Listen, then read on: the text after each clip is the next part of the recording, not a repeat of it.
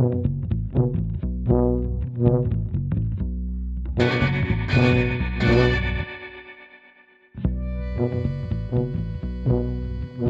basketball scene was a great day. We were out. It was hot. It was hot. They wasn't lying, but everybody came out. Of course, it was the regular extras, and then it was people from the neighborhood. Literally, just came out because they was like, "Come on, come on, come on!"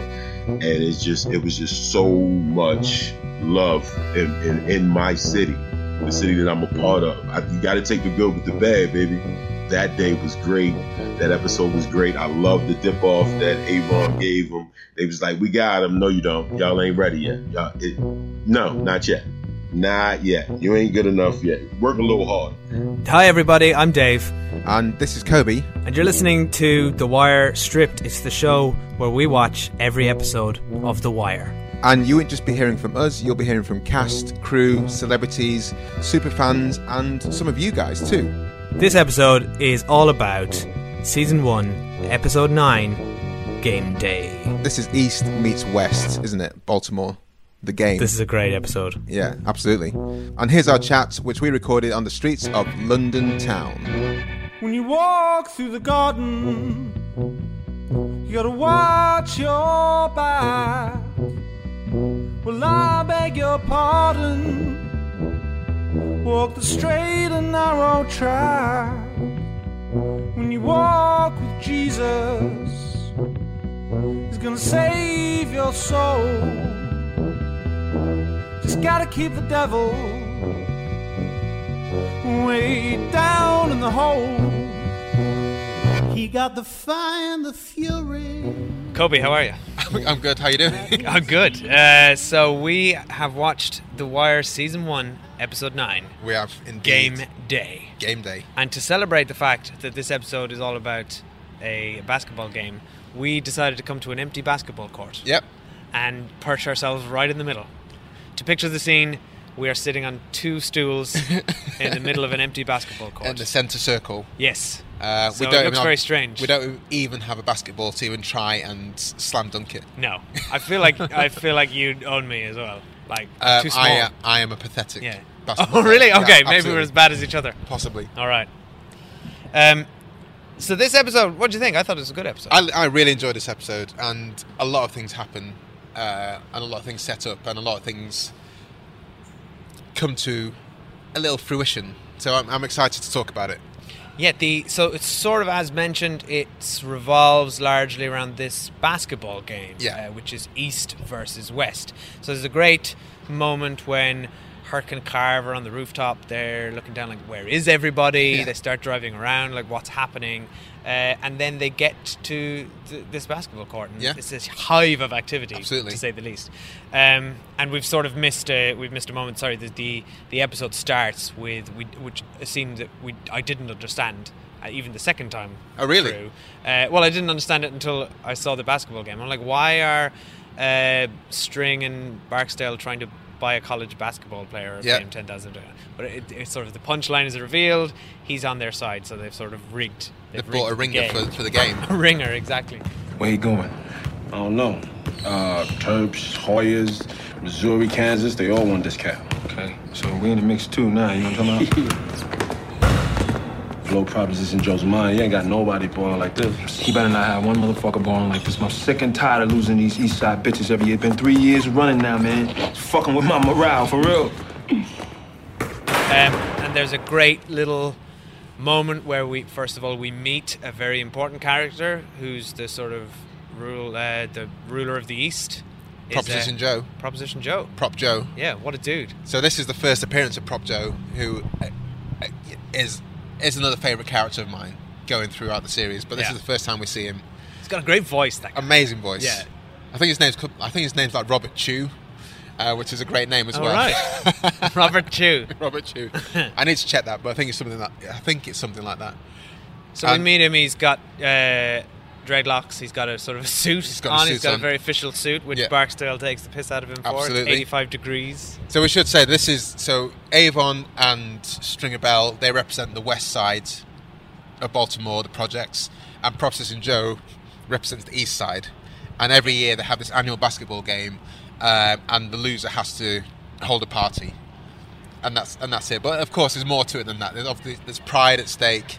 There's all these things at stake, and the And set- six figures. The six figures. It's the, Yeah. it's the six figures. Yeah, that's what that's what Prop Joe said to him. Oh, really? So Prop Joe totally plays Barksdale. Absolutely, yeah. Yeah. So he sees that he's got a ringer, and he says, "Let's make this a bit interesting. Let's get it up to six figures." Half time. Got yourself a fine ringer. Well, yeah, baby, it's not your year. You know what I'm talking about? It look that way, but you never know. About? Oh, I know, man. We are 12. Yeah, you is, but hey, I got a proposition for you. Okay. Double down. Let's get this wager a clean six figures. You sure? I don't give a fuck, baby. It's your money. You can waste it if you want. You know what I'm talking about? Barksdale takes the bait, and Yeah. then he pulls some some little guy off the bench. What a, what a loser is Yeah. Barksdale. Has, has he not seen any Colour of Money or, or, or Yeah. The Hustler? Has he not seen that kind of shit? I know it's pool, but you can still apply it to this kind of game. It's Sharking 101. Absolutely. Yeah. Barksdale takes the bait, and yeah, so then up until this point, they are winning. Barksdale's crew's winning, Stringer Bell's crew's winning at half time, and of course, Barksdale just kind of goes, "Yeah, we're, we're winning, mate. Our ringer is running rings round you. Hey, ringer, Yeah. how you doing?" And uh, but then Prop Joe brings on this little kid who. I don't know much about basketball, but he's not a tall guy, but he absolutely rips into the Barksdale Crew's team. He runs rings. Maybe there is hope for me then. Absolutely, yeah. Yeah. Absolutely. You don't need height. you need skill. You don't need height though.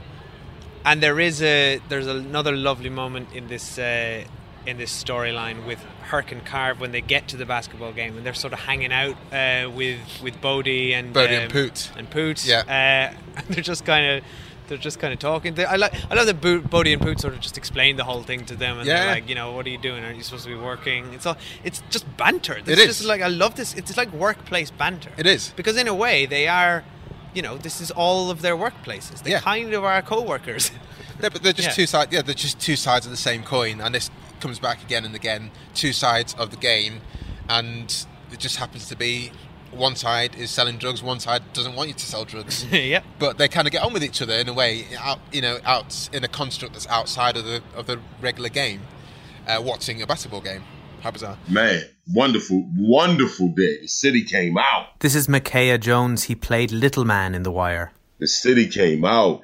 That right there, that basketball games, it shows that regardless of what is portrayed in the media, regardless what is portrayed by different groups in reference to their stereotypes and their feelings, you know, if we can put our differences aside to come play basketball and have an out a turnout like that where the whole city comes versus, you know, it's east and west, my crew versus your crew. Everybody know what y'all do. You know, you either a customer or you mind your business. However, when these two sides that are normally against each other come together, look what they made happen. And you know, it's still all the underlining tones of cheating and things like that. But you know, if if they really came together, they would be unstoppable. Even though they, you know, it's just the fact of that day of peace, that day of, you know, to have all of those gentlemen sitting out there in the open. Even even the storyline talking about Wood Harris as far as Avon's character.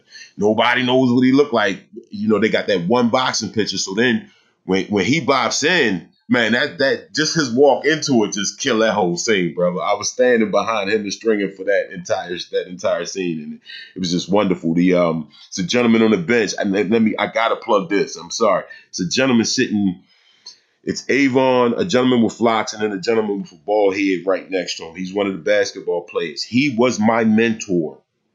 He used to work for the Afro American newspaper here in Baltimore. His name is Raphael Williams. He was my mentor. Um, I came out of school a little early, but I still had to do my credits. I went there to do my credits, and um, to this day, me and that man speak. When I say he, he's a Kappa, um, they went to Morgan State, and he changed. He helped. He's one of the most influential, one of the strongest male figures, other than my father, that helped change my life. He see me as Low Man on an HBO show and we used to deliver papers together and he's playing basketball in that scene that was one of the greatest feelings ever Ain't y'all on the clock? And you? We on break. Then we on a break too. What's up with this game? Nah, just something we do every year, you know. East side versus west side niggas. Loser gotta throw a big ass party up at Druid Hill next week. Well, who's favorite? East side won the last two years. My boys. Another s- a scene I loved was the ghetto bas- or the the projects a basketball game. This is Scroobius Pip. He's from the Distraction Pieces podcast. I loved how it had the feel of of the Christmas truce, where they all put down their weapons to play f- football. But this had more layers because it's two rival. It's it's east and west, but also the police are there, and and Bodie is talking to Herc and Carver and all this, and it's the first time we meet a prop Joe.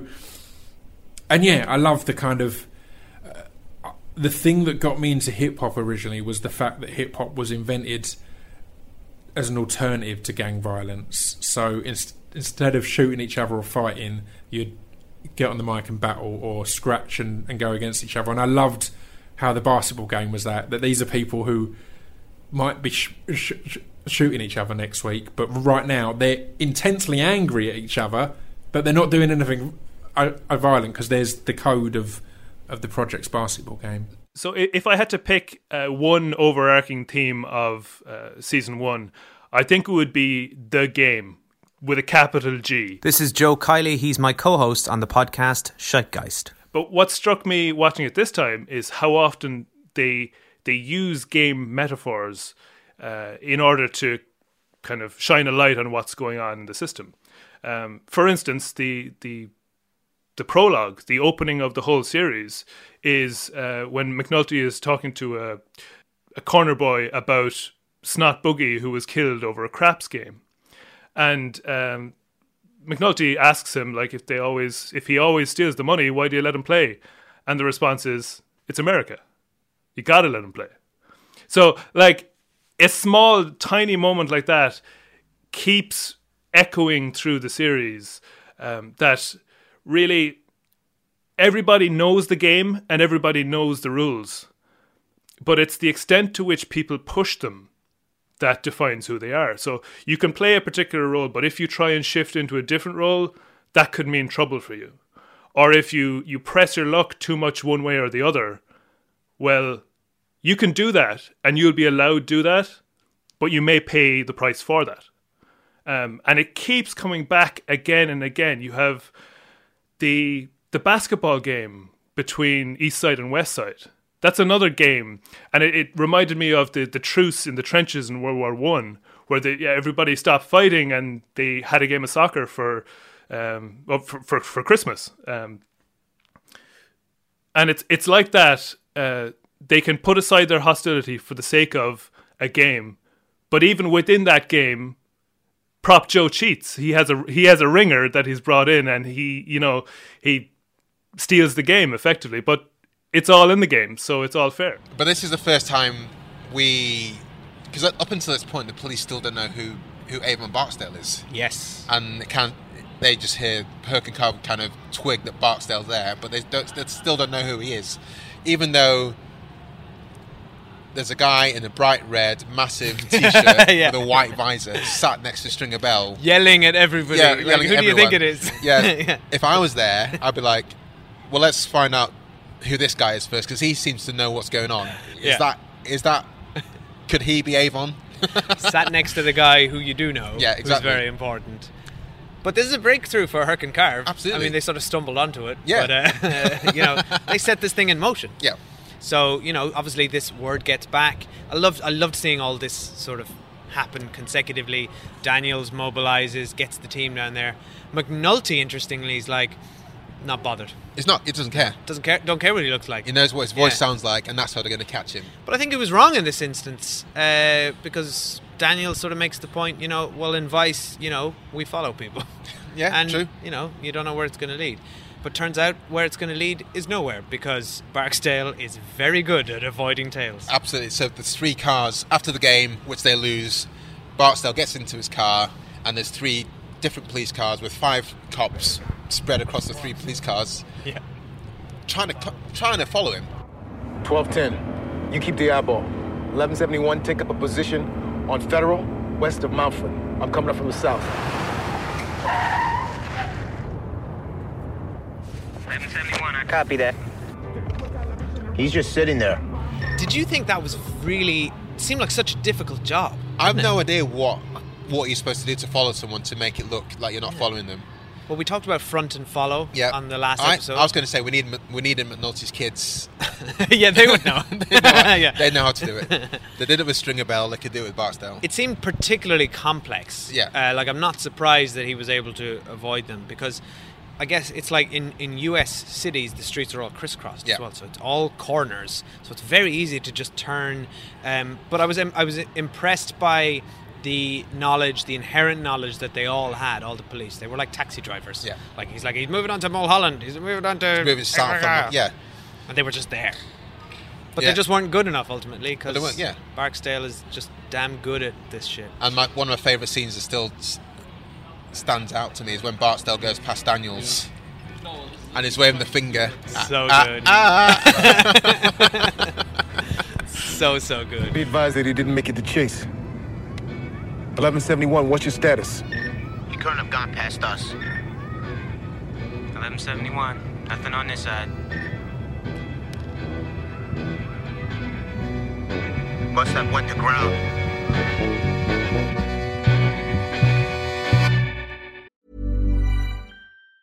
After years of getting ripped off by big wireless providers, there's finally a better option. Mint Mobile is the affordable premium wireless service that you buy online, starting at just 15 bucks a month. By cutting out retail stores, Mint Mobile got rid of the crazy overhead costs so that you could score some sweet savings every month. To get your new wireless phone plan for just 15 bucks a month, go to mintmobile.com slash save. That's mintmobile.com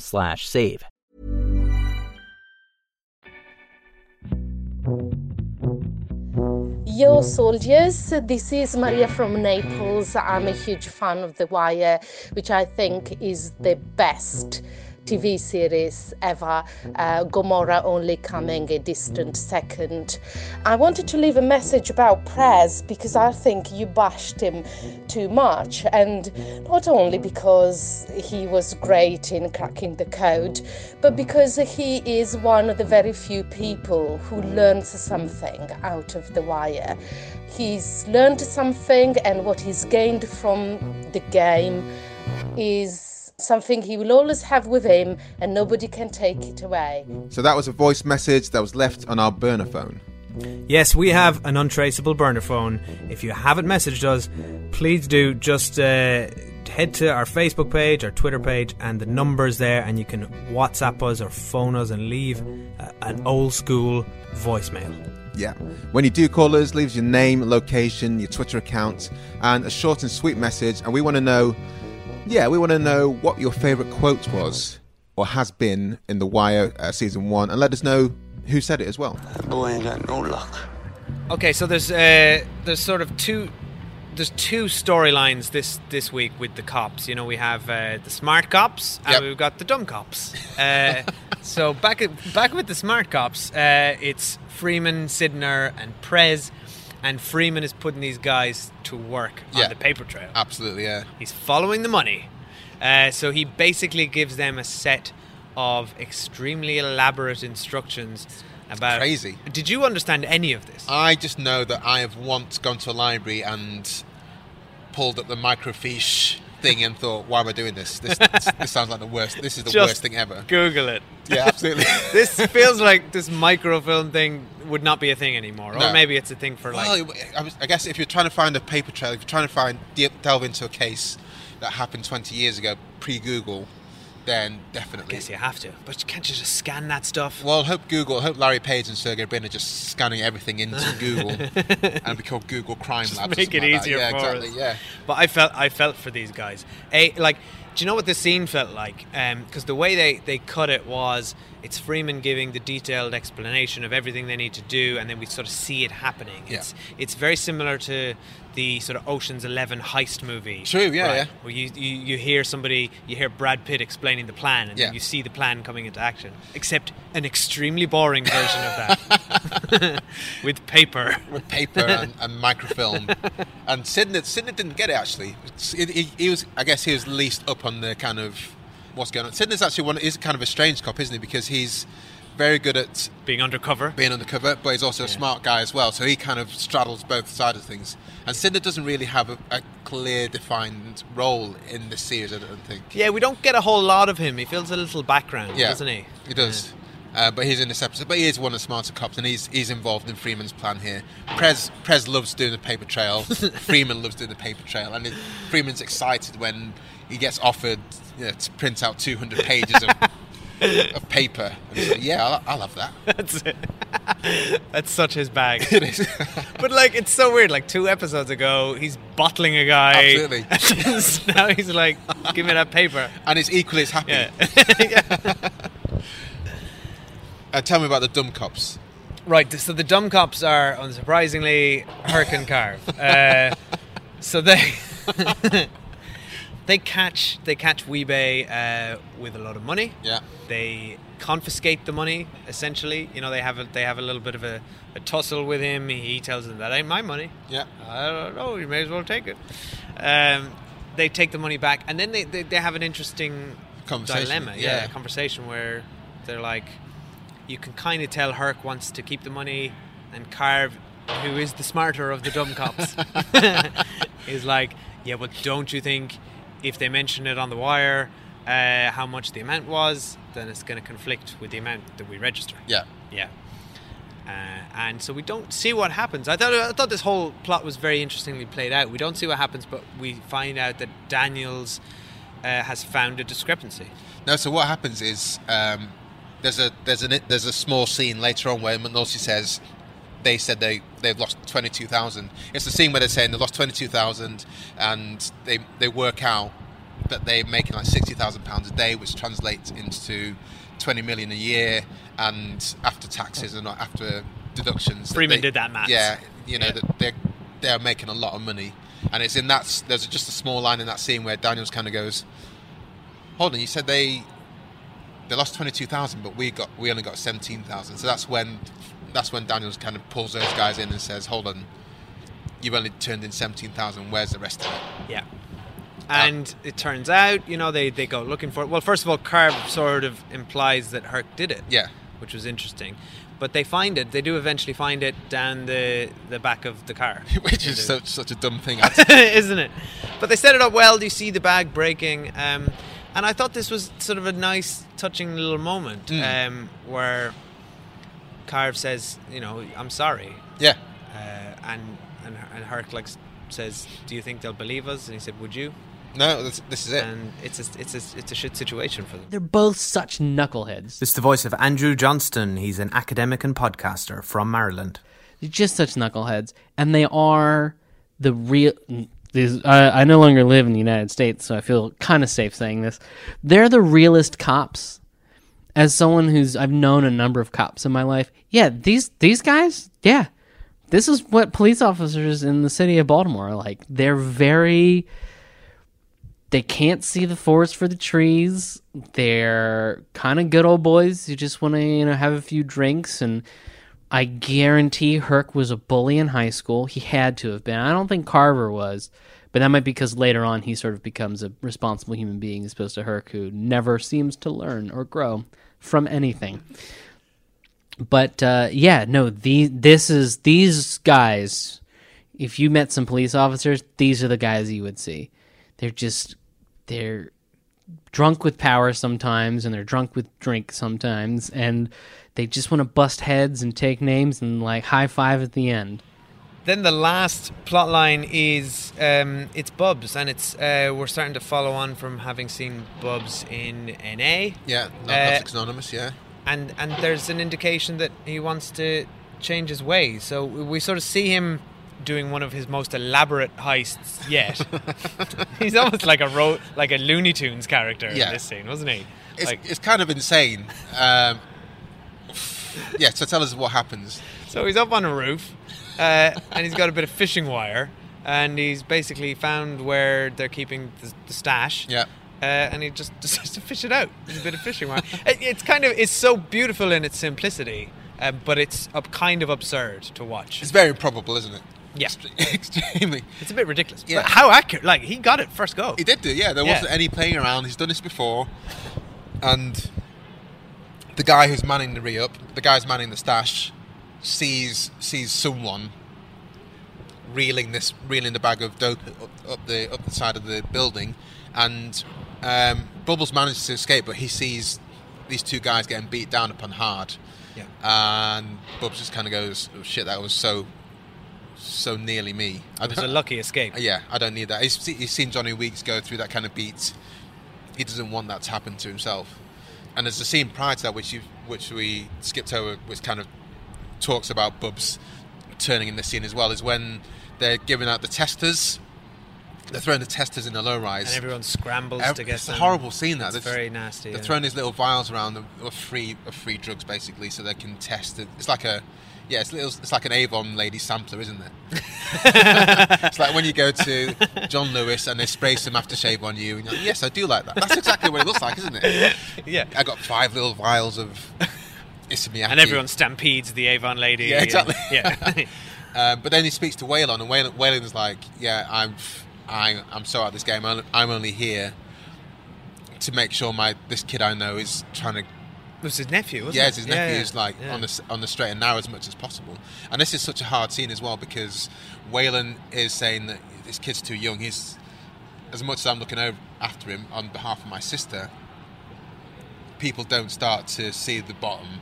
People don't start to turn until they reach 35, 40. Um, It's grim, isn't it? Yeah, absolutely. And this is the this is another kind of heartstring pulling at Bubs kind of thing. This is yeah, I don't want to be here. And sort of Waylon gives him a lifeline as well. He asks, you know, how old are you? Which Yeah. is essentially it's a it's him reaching his hand out. Yeah, absolutely. Yeah. So my mum's an addict. So I grew up with an addict. This is Gabriela Jones, podcast producer at The Guardian. When when I see Bubbles, like for me personally, I found it to be like this super realistic experience. Like I, I I thought he was really well written. Like even just the fact that he has control and yet has no control over his addiction at the same time. And I find that's something really hard for people to wrap their heads around. Because like on one side, if you're an addict, you're the only one who can choose to get better, and, and you can do that by a, a, number of steps. You know, going to twelve step meetings, which Bubbles does. Like you see him kind of wrestling with that. When he meets Waylon, and and, and you know, then Waylon comes to the pit and is talking to to Bubbles, and he's like, "Oh, well, my nephew, like he just hasn't reached his rock bottom yet," and and you get the sense that Bubbles hasn't either, but he's kind of almost there, and and and that's a really I feel realistic thing of like you have to really hit a low before you'll consider getting clean. And then the last scene bef- that kind of helps to that kind of directs Bubs into turning his the dope that he does steal is is really weak. It's just it's just baking soda. Yeah. Um, so after going through all that effort, nearly getting beaten up, it's still it's still it's just nothing. It wasn't worth anything. It's sad. It's uh, but it's you know it's good for him. I think he's found the bottom. Yeah. Almost. This feels like his bottom, and so he goes to visit his his sister. Yeah, goes to visit his sister, and his sister kind of wants to kick him out straight away, but then says, you, "If you're going to stay, you're going to stay in the basement if you want to clean yourself up." but do not come up. I mean, Yeah. this I thought uh, whoever that actress was really, really sold the tragedy and the history between these two characters. Yeah. Right. Uh, no, nothing had to be explained. It was all in the looks and the way that they acted towards each Absolutely. other, and that you get a whole, you know, you get decades of history Yeah. between those two. I thought it was an excellent scene. Even the fact that his sister is like that to him, she may seem cruel to, on the outside, but at the same time, like if you are the family of an addict, you will know that often you anything that you will do, um, kind of is like you don't want to be an enabler. Like almost any help that you offer, because like when somebody is like actively like indulging in their addiction like that is like a force on its own and everything is kind of controlled by it and it's incredibly hard to get away with it and uh, away from it rather. And it's it's really sad because obviously bubbles is really earnest but at the same time like you can imagine the amount of times that he must have turned up there or he must have taken stuff from his sister you know the reason she doesn't want him in the main house or won't let leave him there on his own you know. You get this idea as to what bubbles history is like and that this isn't the first time but you really want to you really want him to actually get clean this time. You know, speaking, you know, we see we see Bubs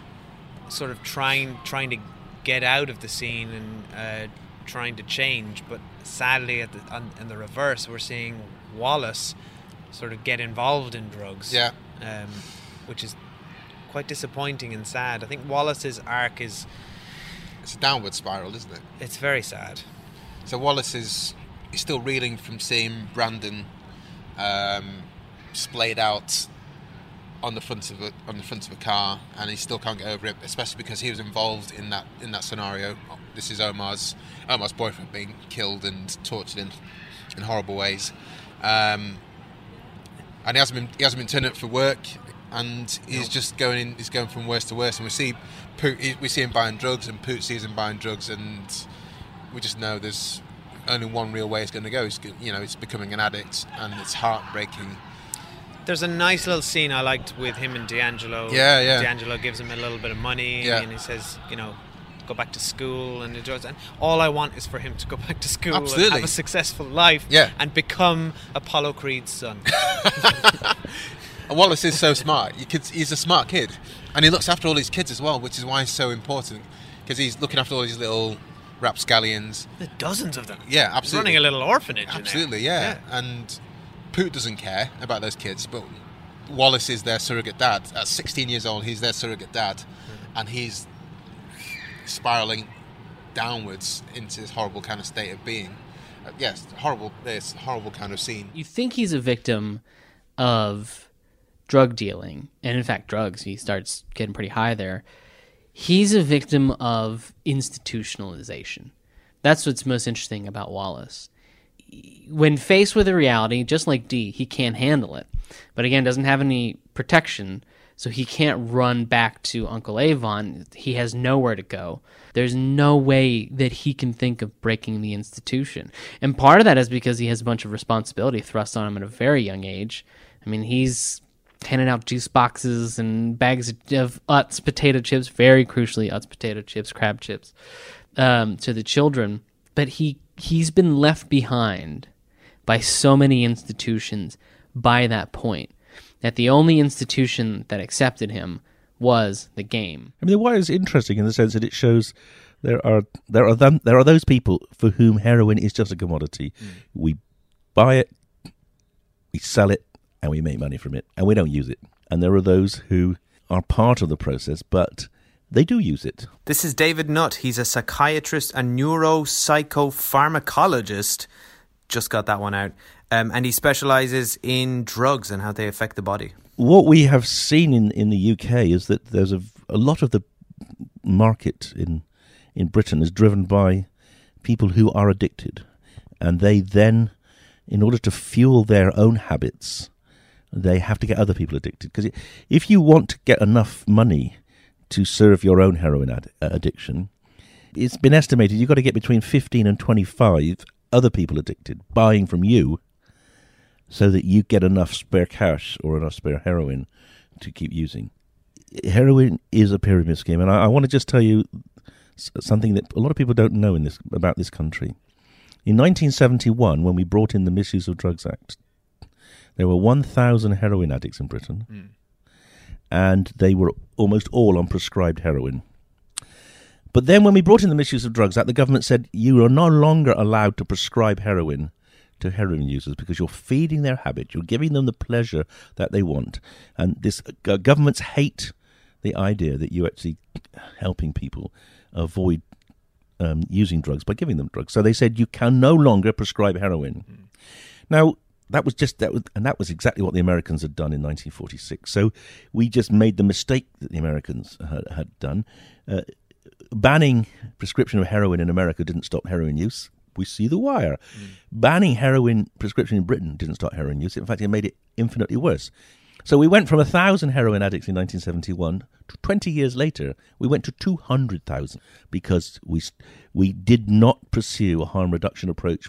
We pursued a punitive approach. We tr- we stopped doing the right thing, and we created this enormous black market. Well, just a quick a quick note on the basketball game is we see we see Barksdale shouting and screaming out Oh, at the ref. Well, just everyone. Yeah. And then at the end of the game, I don't understand basketball. I don't really understand what happened there. But then Barksdale has a massive go at the referee. Something to do with a foul. I don't know. Yeah. Yeah. And I just kind of thought, what kind of maniac is going to referee this game? yeah. because people are dying. people are dying. Worst job ever. Yeah. He knows what this referee knows what's going on. Uh, yeah. Why would he volunteer for that? well, I hope he's getting paid like- handsomely. But Well, you would hope so. Yeah, but he basically gets shouted off the court as well. It's like, oh, hey, do you want to referee this game between uh, two rival drug gangs? yeah, Uh, who are responsible for a lot of deaths. no thanks. That would What be my could possibly response. go wrong? That would be my Yeah. response. Apart from not knowing the rules of basketball, that would be my, my well, response. that's a good start. Thank you for the offer. I don't know the rules of basketball. Yeah, how much Yeah. is it? No, that's not enough because I, I don't want to die. Yo, ref, what the fuck? The boy was fouled. Clear. Straight up. How you gonna not call that? Look, if you want, I can put time back on the clock, replay it. You talking about a do-over, baby? Are you talking about a fucking do-over? That's not how the game is played. You can't do that. Fuck, believe this shit. Nigga talking about doing it again. Look, I don't want any trouble, okay? Ain't gonna be no trouble over no ball. Man, you supposed to be the ref, right? Why don't you stand up for your fucking self, you pussy? You can't just let any old motherfucking nigga get in your face. You understand? And walk away. Walk away. Turn around and walk the fuck away. Ignorant motherfucker.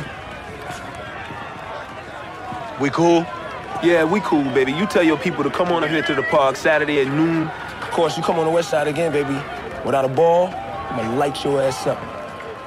We see in this episode we see Kima and Freamon trying to they're chasing down they're chasing down Shardene. So this is the aftermath of of the, the horrible party where one of Shardene's colleagues dies um, after having had sex with I- I'm sure unwillingly having had sex with three three different guys and Kima and Freamon use that information to turn Shardene. So Shardene at the moment is is D'Angelo's girlfriend. Yeah, essentially. Yeah. We don't see much of his wife and child anymore. No, or, no, they're- or, or whatever she was. They're kind of yeah, Yeah. baby mama. They're Yeah. they're kind of in the in the sidelines. Yeah.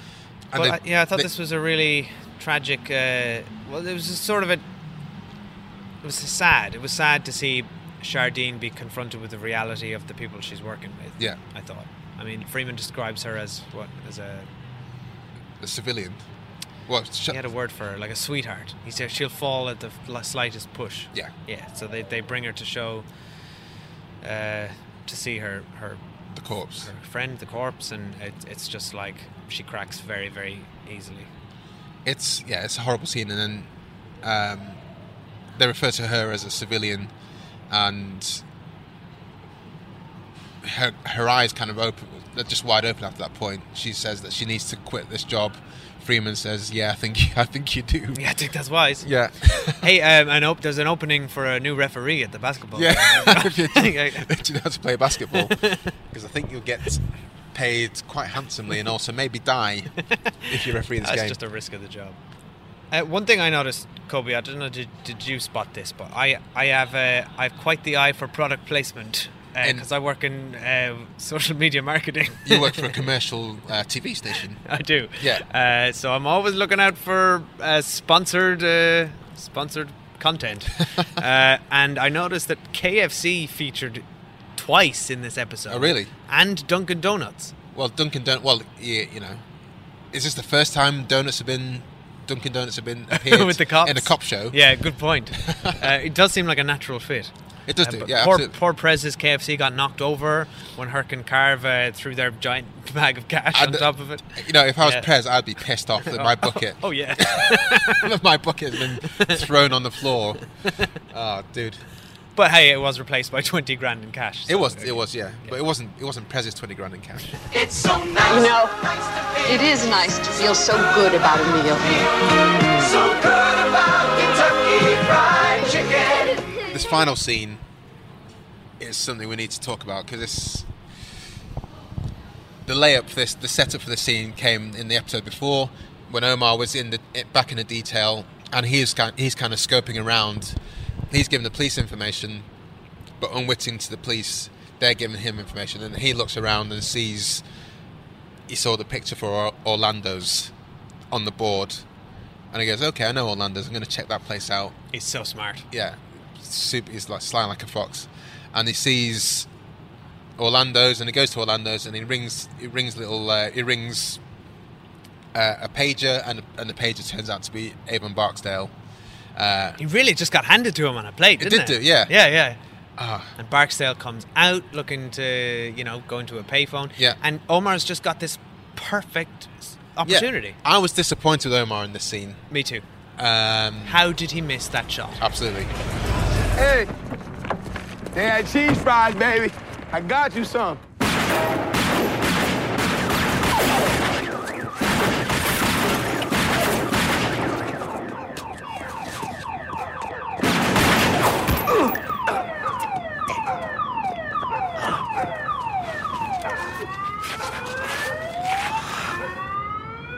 Avon, stay down, man. I got you covered.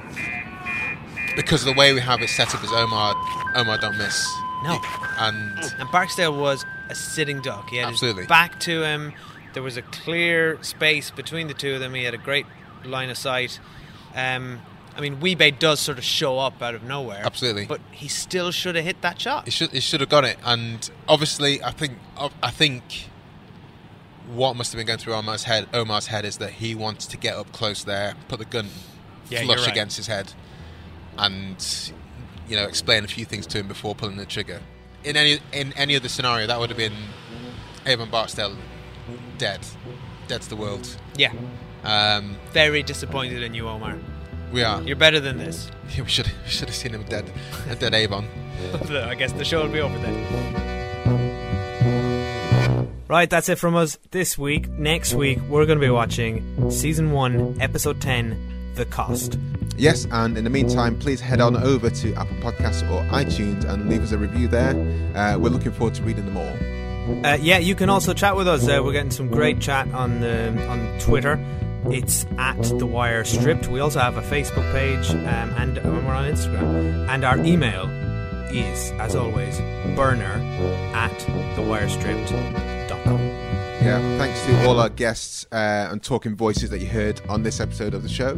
And thanks to Tom, our crack producer and editor, who makes our lives so much easier by doing all the hard work. Izzy Lawrence, as always, thanks for your logo because it looks awesome and we love the orange sofa. Yes, and as always, thanks to Martin and Sam from the Song by Song podcast who did the awesome cover of Way Down in the Hole, which you're hearing right now. That's how for now, guys. Catch you next week. Bye. Bye.